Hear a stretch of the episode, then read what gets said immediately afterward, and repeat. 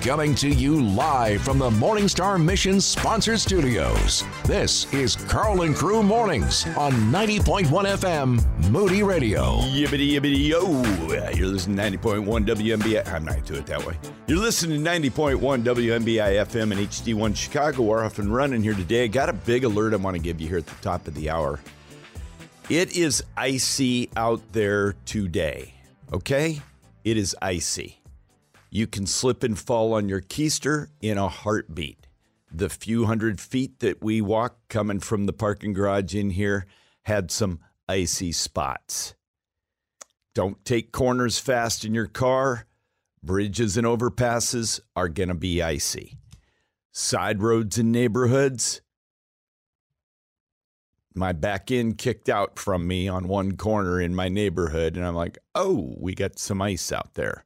Yeah, I was really surprised at how um, uh, this sidewalks and just paved surfaces in general were Yeah. were so kind of slick. Yeah, it's it's for reals. I mean, it is for real. So yeah, keep it safe out there today, guys. Really, keep it safe out there today, and um, just be careful. We're in winter. Which Funny. is just wild. Funniest thing, I get up this morning, I have a text from my daughter. Now, the backstory on this is I taught our kids how to drive in Alaska. That's hair raising. hmm Because to teach a kid how to drive through a foot of snow, you know, I mean, when you're 16, you get a driver's license in Alaska. It's not like you have the privilege of driving on dry roads. Yeah. Soon you will have snow and ice all over the roads. And as a dad, you know, it freaked me out a little bit. My daughter is a better driver than my son. My son is a horrible driver.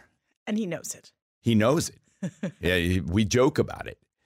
The guy cannot put the pedal down in one spot. Does anyone else have this out there? You know someone, maybe it's you. They can't put the pedal down and hold it there. It's, it's like really. Oh yeah, it's like you're in a whiplash ride the whole way. And I'm like, Cabin, why can't you? And I mean, he's full blown adult right now. He's in his 30s, right? Thank the Lord he doesn't have a vehicle. Okay. Nor does my daughter and son-in-law. Okay. They're city dwellers, you know. They're they Uber everywhere. Yeah. They Uber to the airports and they fly a lot. And but my son, I just thank the Lord he doesn't have a drive. He doesn't have a car. He's got a driver's license, but he doesn't have a car. Because when he comes home to visit, I'm like, I'll drive us. I'll just don't worry about it. So what did your te- daughter text yeah, you? she says, Dad, be careful. I checked the weather. It's going to be icy. When you get this text, it's going to be icy outside. And I just got a kick out of that. I'm like, My, how the tables are turned. oh my goodness. How many times did you tell her? Probably not by text back then, but be careful. Oh, It's gonna goodness. be- Oh, goodness. Icy, snowy. Oh goodness. Because and and it's the reason it's more dangerous here than even in Alaska at times. In Alaska when it gets cold, it gets deep cold and so the roads are frozen. It's that semi it's the frozen stuff on the roads that's near freezing temperatures or just above. That's dangerous because it's it's like slick as snot on a doorknob to use an old phrase. I've never used that one here. Well, we're at 31 degrees right now in Chicago. Yeah, it's a So bad temperature. It is just below freezing right now. Yeah, it's, it's not a good temperature for sure. So just be safe out there. Uh, who out there cannot put an accelerator down and hold it at one speed? You go back and forth, or you know someone that does 312 274 9624. How are you at driving, Allie? You know, I humbly, I, I I'm a good driver. I I have driven a lot, so I mean, I, I definitely once I got my license, I was You were out and going. I was out and going. I was- Reps matter. yeah, they do, and I think living. I have always I've lived in the city, and I've always been a city driver. So I've never done much public transportation. So I drive everywhere. Yeah. So I get a lot of reps in driving Yeah. people to stuff. By the way, did you notice something in the studio this morning? It's Um, hot. Yes. What's going on in here? Well, we it just have- dawned on me. It is hot because we have lights that are turned up brighter. Oh, I is that think what's that's going a big on? part of it. Oh. I actually think that the uh, the heating system got turned on for the season as well. That could be it Probably. as well. I would say We're so. up and going here. Uh, cleaning up some stuff from yesterday. How's your dog doing, buddy? Uh, he's doing better. He was more like himself through most of yesterday than we had seen the day before. Yeah, my little guy. He's two years old. He's two years old. Oh. He's a little sick right now. He's a little sick. Yeah, but he's uh, you know, we we saw some positive things in him yesterday, so we're just gonna keep going. Yeah, vet's giving him some antibiotics and stuff, but yeah, it's uh, oh, uh, let's talk about some fun stuff. So I got a video of my daughter and son-in-law's labradoodles, Oh yeah. Oh, and they saw their first snow. Oh, that's got to be fun. Guys, it is a hoot. It is a hoot. Dogs, when they're figuring out what snow is, is probably one of the funniest and most joyful things ever. Matter they of jump fact- in it. It's great. Can you load up a video that I got sent to me on text message? uh, yeah, I can. Okay, I'm going to ask Allie to post something co- totally goofy here. I'm going to have her post a picture of Karl's daughter and son-in-law's labradoodles first His snow. grand dogs. yeah. Oh no. Oh no. Oh yeah, I don't even know if I like that. that's what you Grand are. dogs. Is that what they're called? I, I, I, I don't know, but Absolutely, that's grand dogs, grand pups. Yeah. There My you go. Goodness. Yeah, it's weird to live in a world where we can talk about dogs seeing their first snow and a little bit of ice on the ground, and then what we're seeing then in Israel Yeah, at the you're same time. I You're mean, right. it is a spiritual whiplash, isn't it? I mean, Most it's definitely. crazy what's going on. Some heartbreaking stuff. I screenshot a few things in here. I like to keep my buddy Ali up to speed with what's going on out there as much as I can too. And we we get news from a lot of different sources around here. But I I need to tell you right now, guys, what we are witnessing here. Danny Deutsch, Deutsch, Deutsch, Deutsch. He's an MSNBC guy. Um, Jewish guy. I all I can tell you is is that he went on an eight minute kind of pouring out his heart in an interview with um, I think a woman who I think her name's Nicolle Wallace, Danny Deutsch, I think, and I hope I'm not slaughtering his last name. I've seen a few things that he's done in the past, but he went on a riff about what's going on with Israel, and it was heartfelt. And I I think the thing that Danny covered that was really spot on, although his politics are far different from mine. It's amazing how a universally, fairly universally seen injustice by anyone that has their head screwed on can Yeah. make politics push to the side. And he was just pouring out his heart and he said, Why is it? He was asking the rhetorical question Why is it that Israel, unlike any other nation that's aggressed against, seems to have people that cheer it when it would be insanity if you saw this for any other people group? And the answer we know, Boom Crew, these are God's chosen people. And by the way, we're going to have Michael Rydelnik on here sometime soon to talk about what in the world does chosen people mean? Sure. And what in the world does that mean? Do they get a do over? They get a mulligan? Interesting. One thing that Michael said, uh, he said, Karl, you know, every evidence is that during the tribulation, Jewish people do not take the mark of the beast. That there will be a significant revival among the Jewish people during the tribulation where they will say, Oh my goodness, Jesus was the Messiah. Isn't that sweet? Yeah. So there will be an, uh, uh, an awareness that will come to them, unlike the rest of the world. Although the rest of the world will, there will be a great revival. It'll be a costly one for those that um, are going through the tribulation. But these are interesting days that we're living in. I don't know exactly what's going to be the outcome of this conflict, horrific conflict that's happening in Israel and Gaza right now but we are at a very dangerous tipping point in our world. We are at the cusp of whatever you want to call it World War III, Gog and Magog, tribulation. You know, I don't know. I don't know. I don't know the day nor the hour. And if anyone tells you they do, they don't. But we're at a tipping point here, guys, which this dilemma leads us to the topic of today. How will the church respond? How will the church respond? The dilemma's all around us. Yeah. How will the church respond? We're going to have a special guest with us coming up here in a moment, Thom Rainer. Boy, what a good dude. CEO of Church Answers. He's got a robust website. But I love his spirit. We're going to get him on here more and more. Yeah. What a great guy, huh? Yeah. I mean, when you spend your much of your career in, in ministry and then coaching ministries, churches, pastors to try to help churches flourish, you have a unique vantage point to see what churches really are struggling with. You really do. You really do. So pretty cool. We're gonna have that coming up. By the way, today at six thirty and eight thirty. Let me get my timestamps right here. 635 and 835. Every Wednesday, we've got something exciting happening, and it's going on today. That's right. First time ever. If you're going to be here at Yes. 635, you're going to hear it. What is it, uh, Young Thunder? What's the best way to describe it? Well, so you know how when Allie sometimes tells a joke, and you know, some of us laugh, maybe some of us don't, but Allie always does. Yeah. So we thought, hey, let's make a little segment called Allie Thinks It's Funny, where Allie will every Wednesday at 635 and 835 be sharing some of her favorite jokes with you. And we'll see if you think they're funny too. Oh, they're going to be great. Okay, got a lot going on today. Thom Rainer going to be with us here. Um, let me see. I've been talking a long time. Yeah, let's let's go to him in a minute and a half. Okay.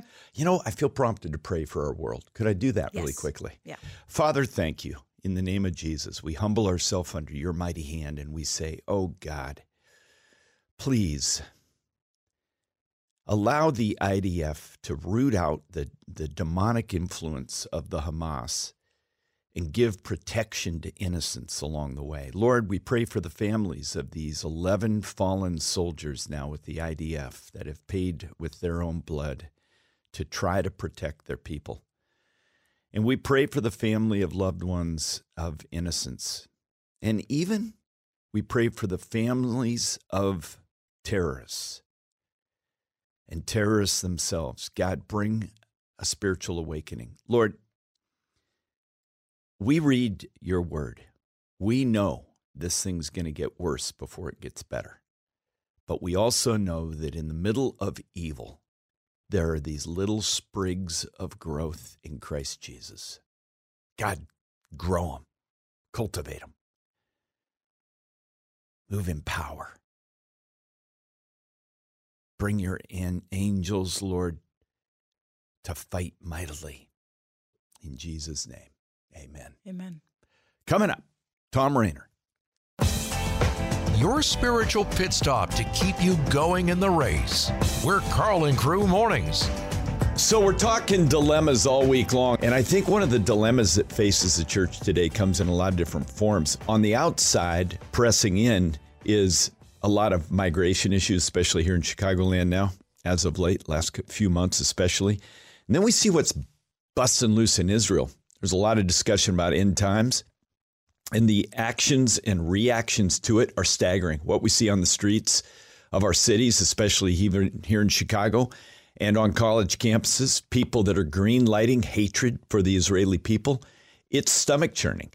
And you got to look at it and go, well, what are we going to do as a church? We got a great guest with us right now. Thom Rainer is founder and CEO of Church Answers Pastors. Big heads up right now. If you're in any position of leadership in church, a pastor at in any position in the local church, I'm going to give you a website here at the end of this interview that you're going to want. Thom Rainer, uh, 40 years of ministry experience himself, and he's with us right now. How you doing this morning, young man?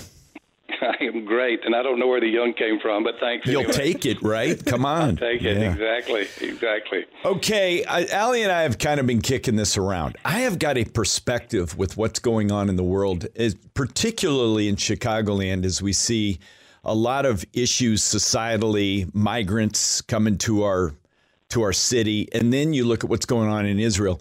I personally, my vantage point in talking with pastors, I'm seeing a lot of laying down of personal agendas and even interest in their personal brand. And I'm seeing a heart for discipleship and even unity. I'm not saying it's widespread, but I'm seeing this bubbling up. What do you say, Thom? I would say that to a degree you are correct, and what I mean by that is we, we do a lot of data. I could bore you. I know you know data. I love your data. but I could, I could, get, I have statistics on how much statistics I have, so I'm not going to bore your listeners. Well, what too do the stats say yeah, give us this? a little bit Yeah. of a picture. We'd like that as a starting point. Well, I'm going to back up a little bit if I can. Yeah. Then what what you are seeing is a very good possibility. It has not manifested itself strongly yet, but here we have been actually in my predecessor organization and now we've been measuring what the churches believe since 1996. That's a statistical way of saying longitudinal data, and what is happening now is actually the bad fruit of what happened over the last 30 to 40 years. What I mean by that, we have seen belief in doctrinal truth, scriptural reality, decline precipitously among active church members.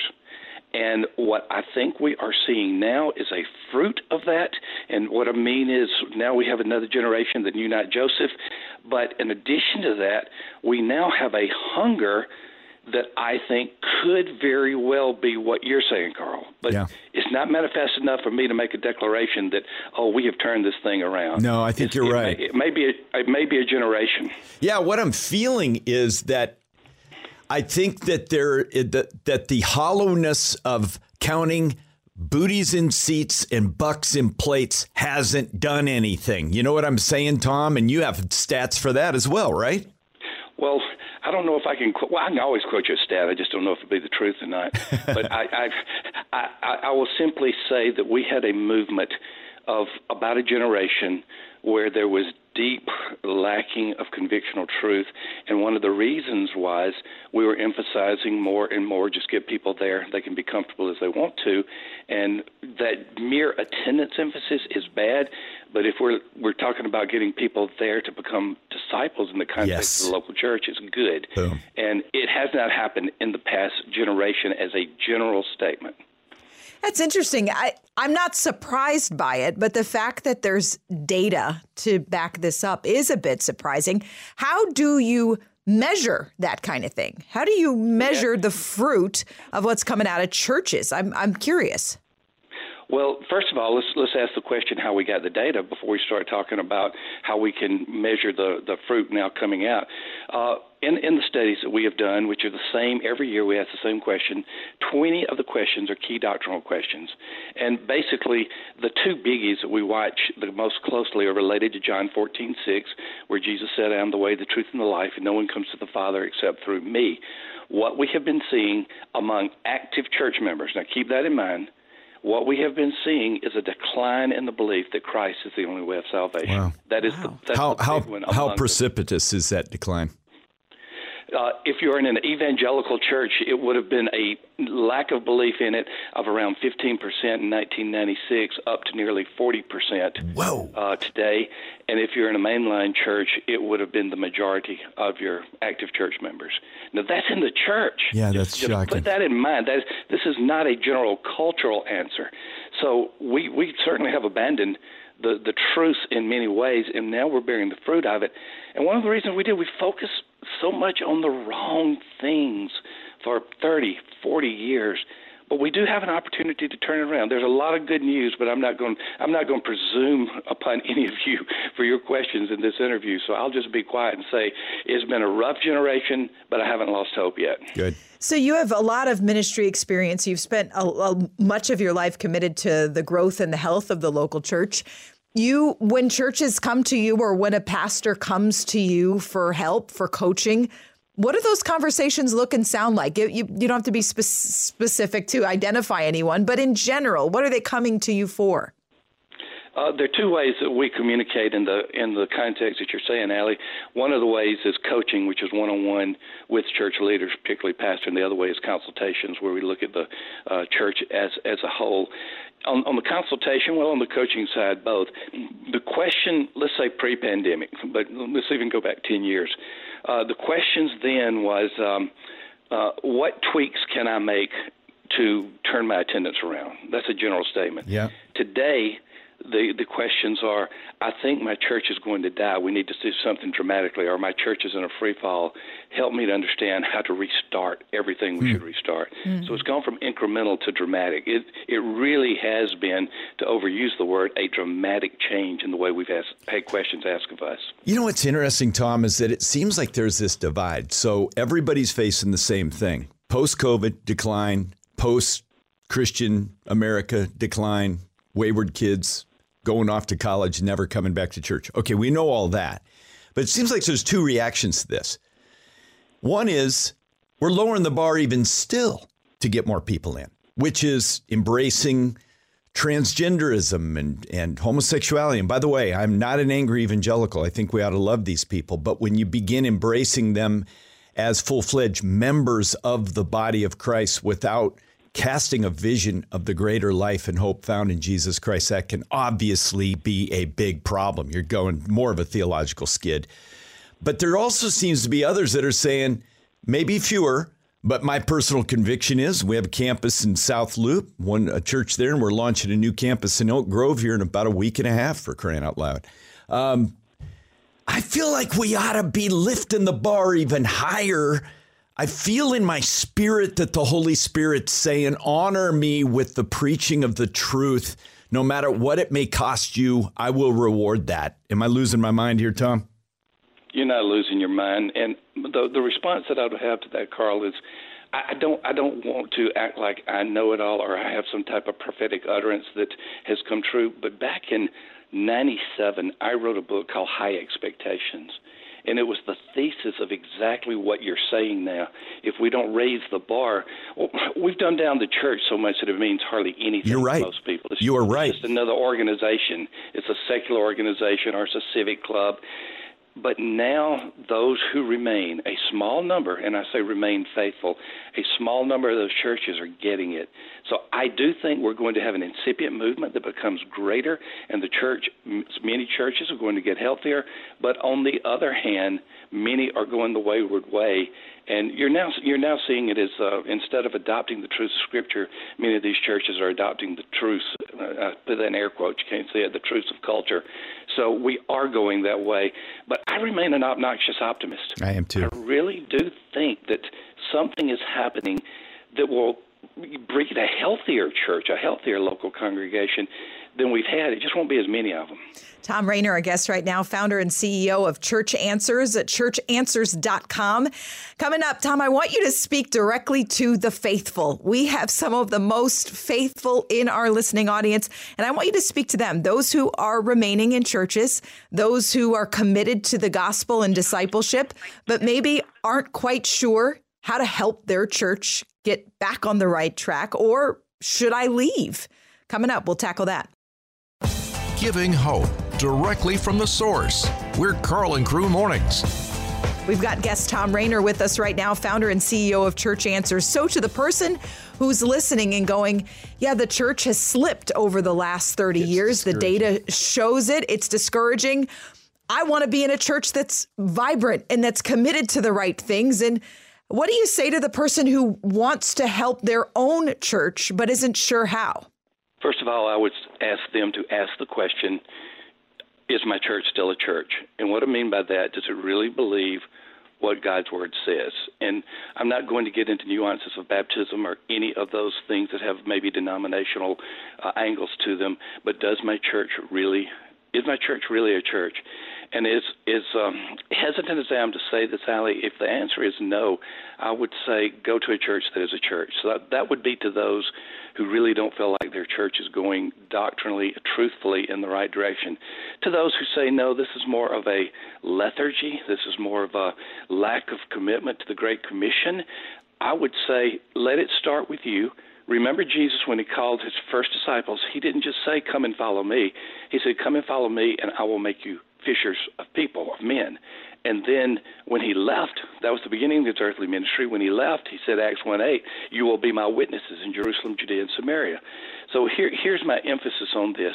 In the churches where there is that lethargy, let it begin with me instead of them. Hmm. And let's just say, I can become, and maybe I can have someone join me and and I can become that great commission force. Here's what happens: the Great Commission drives health to everything else in the church. And obedience to that is absolutely key.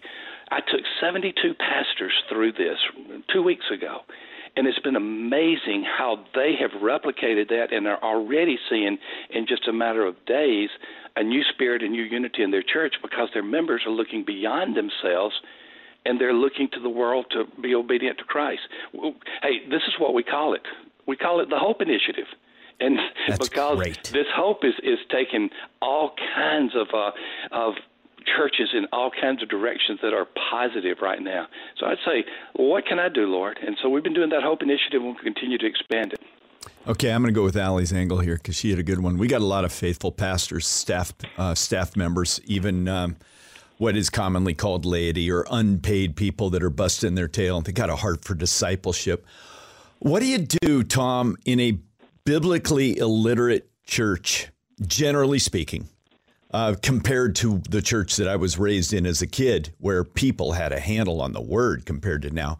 What do you do with biblical illiteracy and yet a call in our life to make disciples, knowing that it's easier to grab, gather a crowd than it is to make disciples, Thom? Where do you begin? How do you move forward?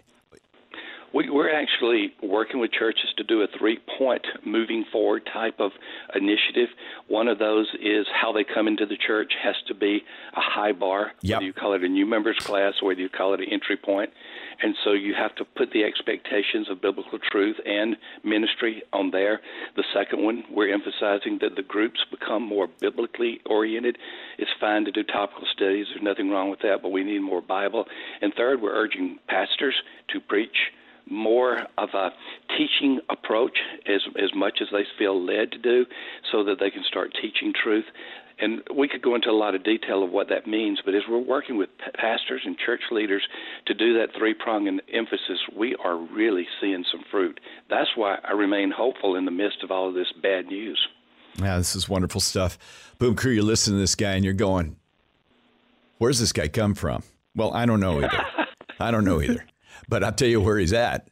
And I want you to find him. Churchanswers.com. I want you to go there. This is a great site. I'm reading an article right now. You're going to love it. Should we be passing a plate? Seven insights on a, a little blog that Thom just wrote. Passing the offering plate.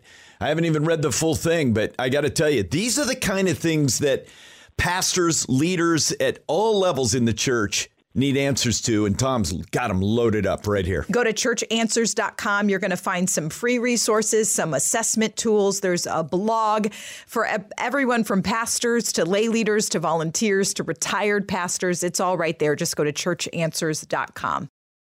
making herself laugh no matter who joins her. It's time for Allie Thinks It's Funny. Okay, two jokes for you today. You may laugh, you may not, but I think it's funny. Young Thunder thinks that's funny. I know that's probably that's probably the most laugh I'll get out of Young Thunder. We'll all day. see. Hey, you might, you might. Don't be so down on yourself. Okay, first one feels appropriate given the weather outside. Uh, How does a penguin build its house? How does a penguin build its house? Something was slippery in it. uh, I don't know. Just a lot of ice is what I would think. Igloos it together. Oh my goodness. That feels a little Alaska. Here's your second There's no joke. penguins in Alaska. They're in the Antarctic. Okay, well, it feels like they're in It's Alaska in, too. it's in a cold region. It feels like they're it, in feel, Alaska. it feels like it feels like penguins should be in Alaska too. I'm Okay, just yeah. By the way, the funny thing about that joke, which What? is pretty good, is igloos are in Alaska, but they are not in the Antarctic. But anyway, go ahead. and penguins are in the Antarctic, And but not in Alaska. Well, you know what? But it, doesn't matter. It's cold. It works. Okay, what do you call a group of rabbits Oh, this is gonna be a good one. hopping backwards? What do you call a group of rabbits hopping Hopping backwards? backwards. A group of rabbits hopping backwards. Silly rabbits? No, a receding hairline. All right, that was good. Now that was good. That was good. That was Oh, good. I got a little bit Oh, of a laugh. that was was good. Was, uh, congratulations. Tell That was it the again, hardest 'cause I I've want that laughed. for Okay, later. what do you call a group of rabbits hopping backwards? a receding hairline. Wow. Good. If you would like today's jokes, 635 and 835 every Wednesday, I'm going to tell a couple jokes. You can always text the word jokes to get the jokes of the day. Oh, text that is good. jokes to 312-274-9624. Jokes to 312-274-9624. Maybe you laughed, maybe you didn't, oh. but Allie thinks it's funny. there you go. Oh, that is too good. That one was great. That one was great. Yeah, I liked that. I got to reload for 835. Yeah. See what else I can come Every up with. Every Wednesday at 6:35 and 8:35. And I'm not going to be repeating, so it's going to be fresh. That's right. 6:35 and 8:35 I'll have a fresh joke because I can't Oh. make my teammates laugh at jokes they've already heard. That's also very I'm true. really enjoying this. well, good. That was fun. is great. Uh, well, hopefully. That um, receding hairline one is going to be used on someone today. oh, I really good. liked that. That's yeah. that's the point. Use these, get a laugh out of your kids or out of your coworkers, or maybe a cringe. Oh, goodness sakes. Okay, we're talking about a dilemma today, and the dilemma is what is the church going to do in light of the dilemmas around the world? What are we going to do? And we just had a phenomenal conversation with Thom Rainer. If ever you miss anything and you want to get it, just text the word show to our number here, 312 274 9624. And this was a, that was a calling all pastors, spiritual leaders, any position of leadership in the church. You're going to be interested in this. But text the word show to 312 274 9624. And uh, we will we will get you up to date with everything that you're hearing here. Man, I'm in a good place with the Lord this morning. Not without obstacles, not without challenges, but I really feel the presence and power of the Lord this morning. Really do. Something's going on, really, in a cool way. Okay, coming up here in a little bit. Um, you know, one of the things that Rainer talked about is raising the bar, right? Yes. And the great concern with that is oh no, what if we raise the bar and people don't like it? hmm People don't come, right? Yeah. Absolutely. The question is, are we willing to take that risk? Coming up here, I'm going to share with you that your friend Karl's going to take a risk. We'll tell you what that's all about in just a moment. And we're going to talk about what kind of a risk do we need to take in the church to see it revived. Find us on social media. Just search Karl and Crew Mornings on Facebook and Instagram. A lot of painful things going on in our in our world today. I mean, come on. All you have to watch is just 30 minutes of news and you know, whoa, we've got some challenges near and far. I mean, this horrific shooting that we had doesn't even didn't even make national press. 15 people shot at a Halloween party a couple Yeah. nights ago. I mean, it's a tragic thing when you got so many things going on in our world that 15 people shot doesn't make headline news. Yeah. Mhm. Yeah. But that's where we're at. Ukraine's pushed off the pages virtually. I mean, there's a lot of discussion and there's appropriation bills and everything going on, but it's amazing what's happening. But we live in a world that it could be easy to stick our head in the sand or run for a bunker in South Dakota, baby. It could be. But we as Christians are called to be salt and light in an evil world. And the dilemma that we face is the world is disintegrating before our eyes, and yet we are carriers of the remedy. It is called the gospel of Jesus Christ. 2 Corinthians 5. It was our motto for my Bible college. We are ambassadors for Christ, as though God were making an appeal through us be reconciled to God.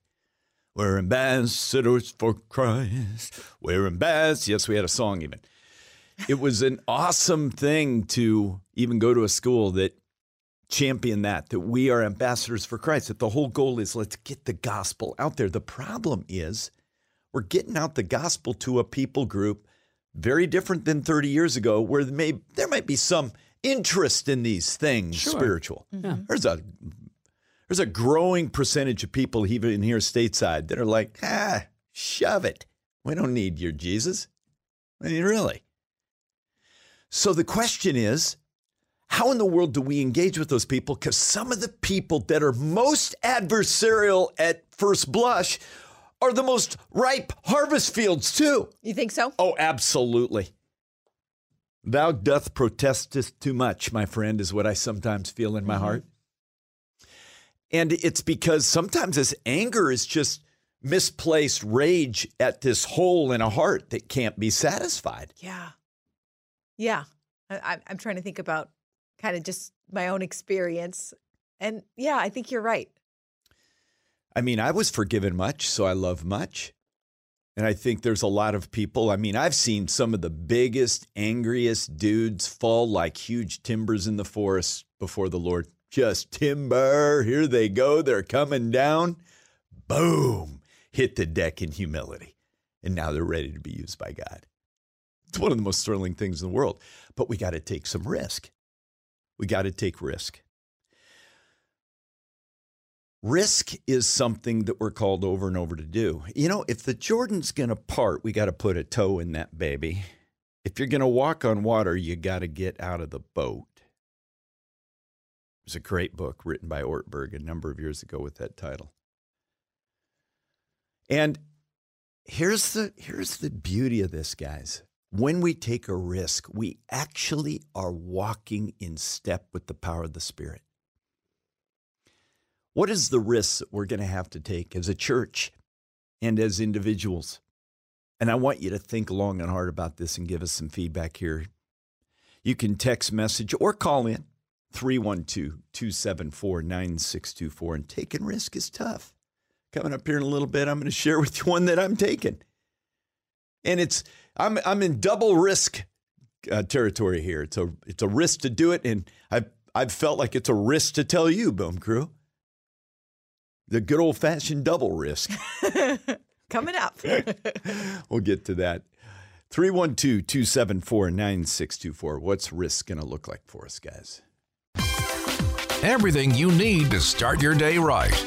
You're listening to Karl and Crew Mornings. You know, we're talking about dilemmas all week. Oh, by the way, headliner tomorrow. What do you do with a wayward kid? We're going to have David Clark in here and we're going to be talking about it. There are some hurting people listening right now who have wayward kids who have walked away from the Lord.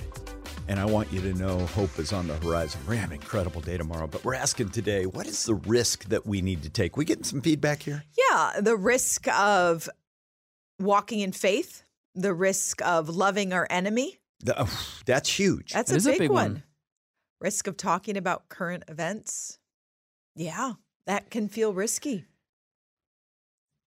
Not getting a lot of feedback here, so I'm asking you to ramp it up, Boom Crew. What's the risk that we're going to need to take as the church and as disciples of Christ that we maybe have not really jumped into yet? What is that risk that we need to take, that faith move? And the risk is only risky for us hmm. because God's providential over everything. Yeah. Right. And when you hear his call, we got to go. What do we sometimes feel like the cost is? What makes risk risk? Uh, I think risk can be risk for a ton of different reasons because you are risking losing something when you when you risk, whether it's relationship, whether it's material items, face, face, uh, status. I think risk. You're always going to chance losing something, and it's not necessarily a bad thing sometimes. Yeah, and I, and I want to dispel this because risk, I'm using this interchangeably with faith. John Piper's big on this one. He says faith is risk and risk is faith. He says you can't separate them. No, they are right. the same, yeah. To walk by faith means there's an element of uncertainty. Yes. Now, I love certainty, and I'm a, a risky guy. Sure. But I want to tell you, I don't just go wade out into stuff. I don't. No. I wish it was that easy. Yeah. What risk do we need to take? 312 274 9624. I've got the great double risk coming up here in a moment. Going from believers of Jesus to followers of Jesus. You're listening to Karl and Crew Mornings.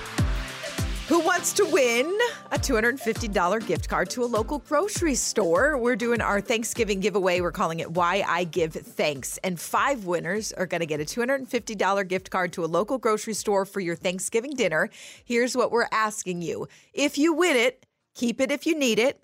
Give it away if, If you, you don't. don't. Keep it if you need it. Give it away if you don't. If you want to sign up for our Why I Give Thanks giveaway, just text a word thanks to 312 274 9624. Text thanks to 312 274 9624.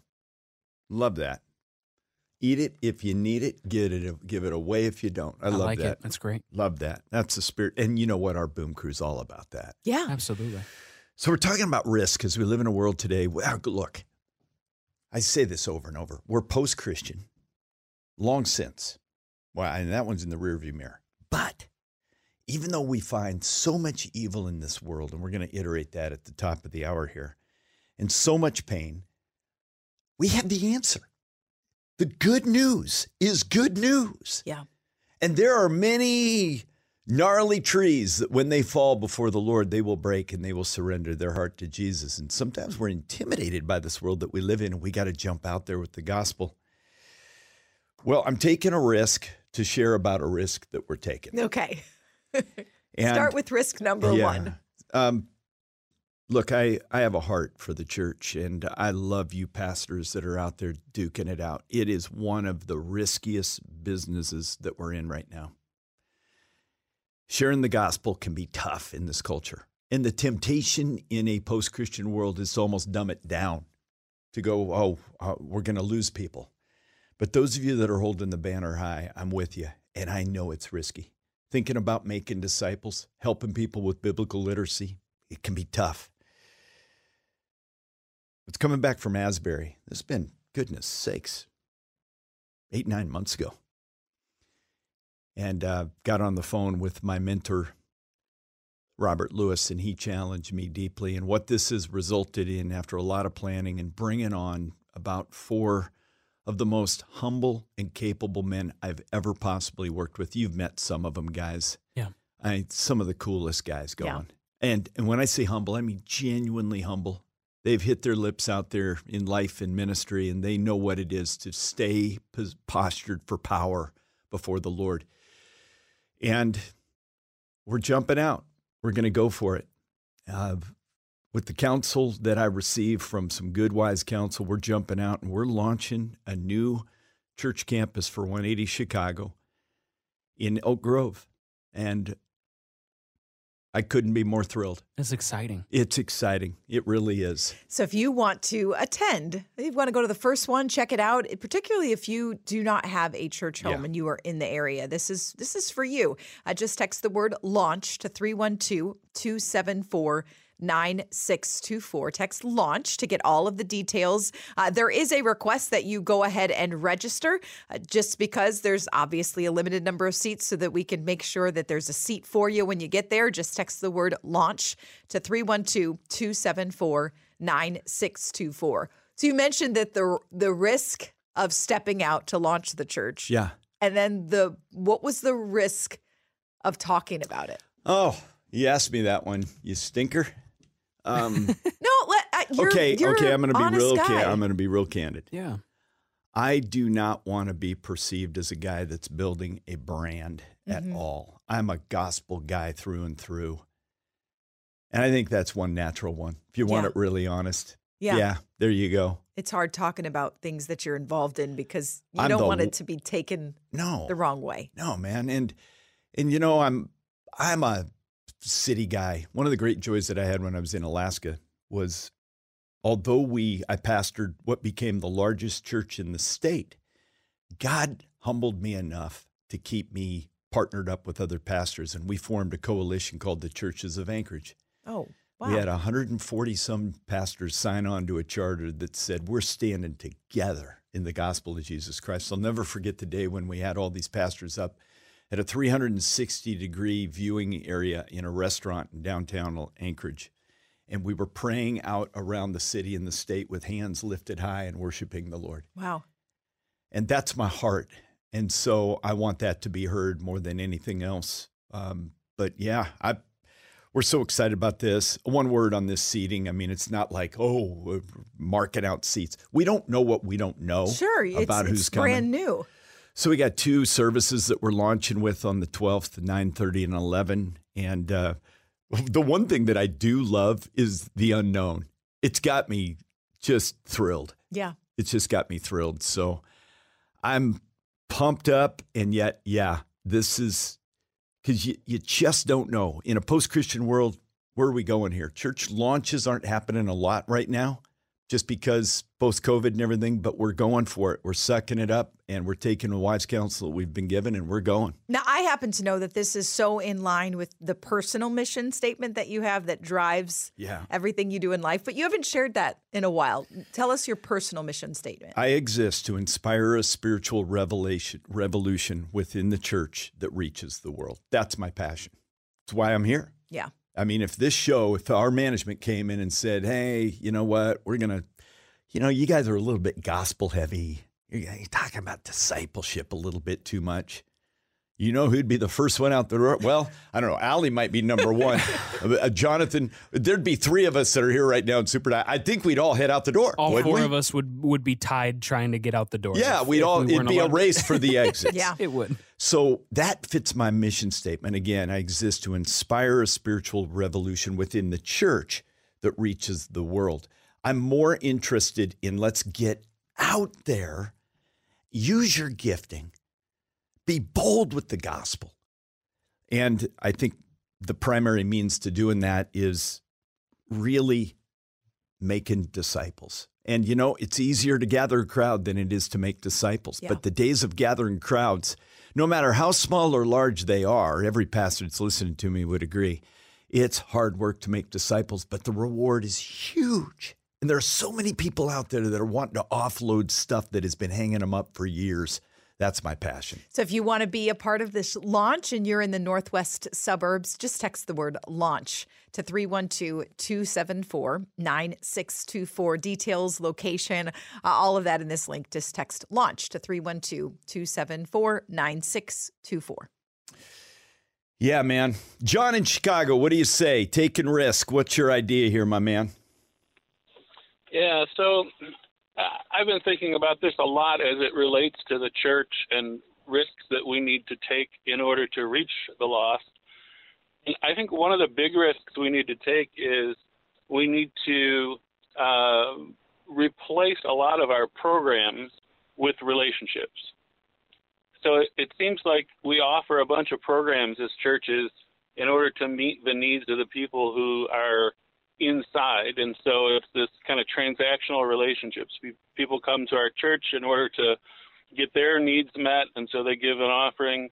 But those programs, you know, are, are often somewhat self-serving, and so if we scaled back on the programs and really focused on equipping the people to build relationships with the lost, like there's not a a program for that. We need to free people up from having to to come to all of our programs so that they've got time to really engage in real relationship with people who are lost. Yeah, it's That's that- the risk I think we need to take. John, thank you for calling in. It takes a risk to even call in and share that. Yeah. What's your first blush on John's comments? I think oh, you're on the right track, John. I mean, when you think about what's it's easier to gather a crowd than to make disciples. You say that a lot, Karl. And the programs are great, but it's the relationships. When I think about the the things that have been most impactful in my own journey, it's relationships. Yeah. Yeah. It's true. And, you know, how do you do that? One of the biggest challenges, and then we're going to go, we're going to move on here. One of the biggest challenges is we live in a time constrained culture. It's like, where do you even find the time to have relationships? Yeah. People are exhausted like never before. We got so many stimuli coming at us. It's amazing. John, I love your heart, man. Keep calling in, my man. I love guys like this that are in gals that are just that thoughtful, going, wow, what do we need to do? What do we need to risk to be more effective as the church? Coming up in a couple of minutes, we get a man that's got a passion to meet that challenge in uh, such a time as this. Thom Rainer's going to be with us. Also, little ear warning I've got something I've got to share with you that we shared in a Senate subcommittee meeting yesterday in the Capitol and it was shared by Antony Blinken. It's hard to hear, but we can never forget what we're up against in this world. Hang on. Going deeper in our relationship with Jesus. We're Karl and Crew Mornings. All right, guys, got a lot going on here today. We live in a world that is filled with crises. And I do want to put a little ear warning here. I'm going to do this as tenderly as I can, but Antony Blinken was testifying. Yeah, it was a Senate subcommittee meeting. That's what it was. And Susan Collins asked him a question. I don't even know what the exact question was, but Antony Blinken was very forthcoming with regard to the intel that they have in verifiable photographic evidence of some of the atrocities that have happened at the hands of Hamas. This one uh, makes me cry. This is hard. What I'm going to tell you is hard. So I got a little ear warning. If you got little ears, I need you to I need them to be protected here. I want to say before I say this, the reason I'm saying this is we cannot forget. We can't forget we can't forget, guys. We've got to remember this stuff. This stuff is pure evil. Antony Blinken said in very straightforward terms the intel that I have seen is horrific. Let me give you one incident. Some Hamas terrorists came into the home of an Israeli family on the 7th of October and in front of the whole family while they were alive, they removed the eye of the husband, one eye. They cut off a breast of the wife. They cut off a finger of a child. And they took a leg off of another child. And then they summarily executed them. This is pure evil. I have no delight in sharing that with you. None. But it is easy to get in these 24 hour news cycles and forget quickly. We can't forget this. And people that endorse this are complicit. They are complicit in this evil, totally complicit. There's no gray area here. I'm sorry, there's not. I can live in two worlds and you can too. Do we want the IDF to go in and root out this evil in a way that protects innocent lives? Absolutely. My goodness. Is this eye for an eye? No. But we live in a world with evil. You know, I always wondered as a kid growing up when I heard about the Holocaust. I was a young man when my dad and mom educated me on that. Mm-hmm. I thought, how in the how in the world can people do this? I'm going to tell you why. When you give a foothold to Satan of unchecked anger, rage, envy, uh, nationalism, be careful. Be careful. because there is no telling where the heart of a person will go when unchecked by the Spirit of the living God. And here's what I need you to know this is not a battle against flesh and blood, this is a battle of spiritual forces that have invaded lives of people. You can't call them animals. I've I had tons of animals growing up. Animals don't do this. This is demonic.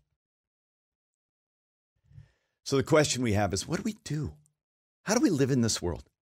We get the greatest message on the planet. So we live in this world where you got this horrendous evil, and then those that are winking at it, thereby complicit in it. And we, and they're here in America. Do we hate them? No. Do we love our enemies? Yeah, right? Yeah, we're, that's what the Bible says. Do we believe that God can save someone that had just done that atrocity, I believe. Yeah. So we live as light in a dark world. And we witness our hearts out, man. We're here such a short time, guys. Yeah. Aren't we, Allie? I mean, it's a blink of an eye, really. Blink of an eye. Coming up here, speaking today about the dilemma that we find ourselves in as the church. And when I talk about the church, I'm talking about that a huge assembly of people that know that Jesus Christ is Lord. The Holy Spirit fills us with power. The Father sheds his love on us constantly. And the question is, how shall we then live? How shall we then live? Need a wake up call? We can help with that. You're listening to Karl and Crew Mornings. Let's go. Let's get a couple of these in here, maybe a quick call or two. What's it look like to take risk with the gospel of Jesus Christ? What about for you, Young Thunder? What comes to your heart? That's a good question. I think what comes to my heart is the understanding that focusing more on discipleship in the church can be a big risk. The teaching people the true word of God and not faltering from it is a big risk. It is. I mean, especially in this day and age as, you know, people's opinions on things start to falter. I mean, we heard it from Thom Rainer saying a gigantic percentage of churches and people inside the church think that Jesus isn't the only way. And that's hard to think about. It is. And so we may upset some people by going hard and fast on discipleship and growing in Jesus. But the people who remain will be much stronger in him. We're so better off strengthening the core yes. to reach the crowd yep. rather than trying to grow the crowd. Absolutely. We're so much better off going that way. That's yeah. good. And yeah. it's it's hard. Yeah.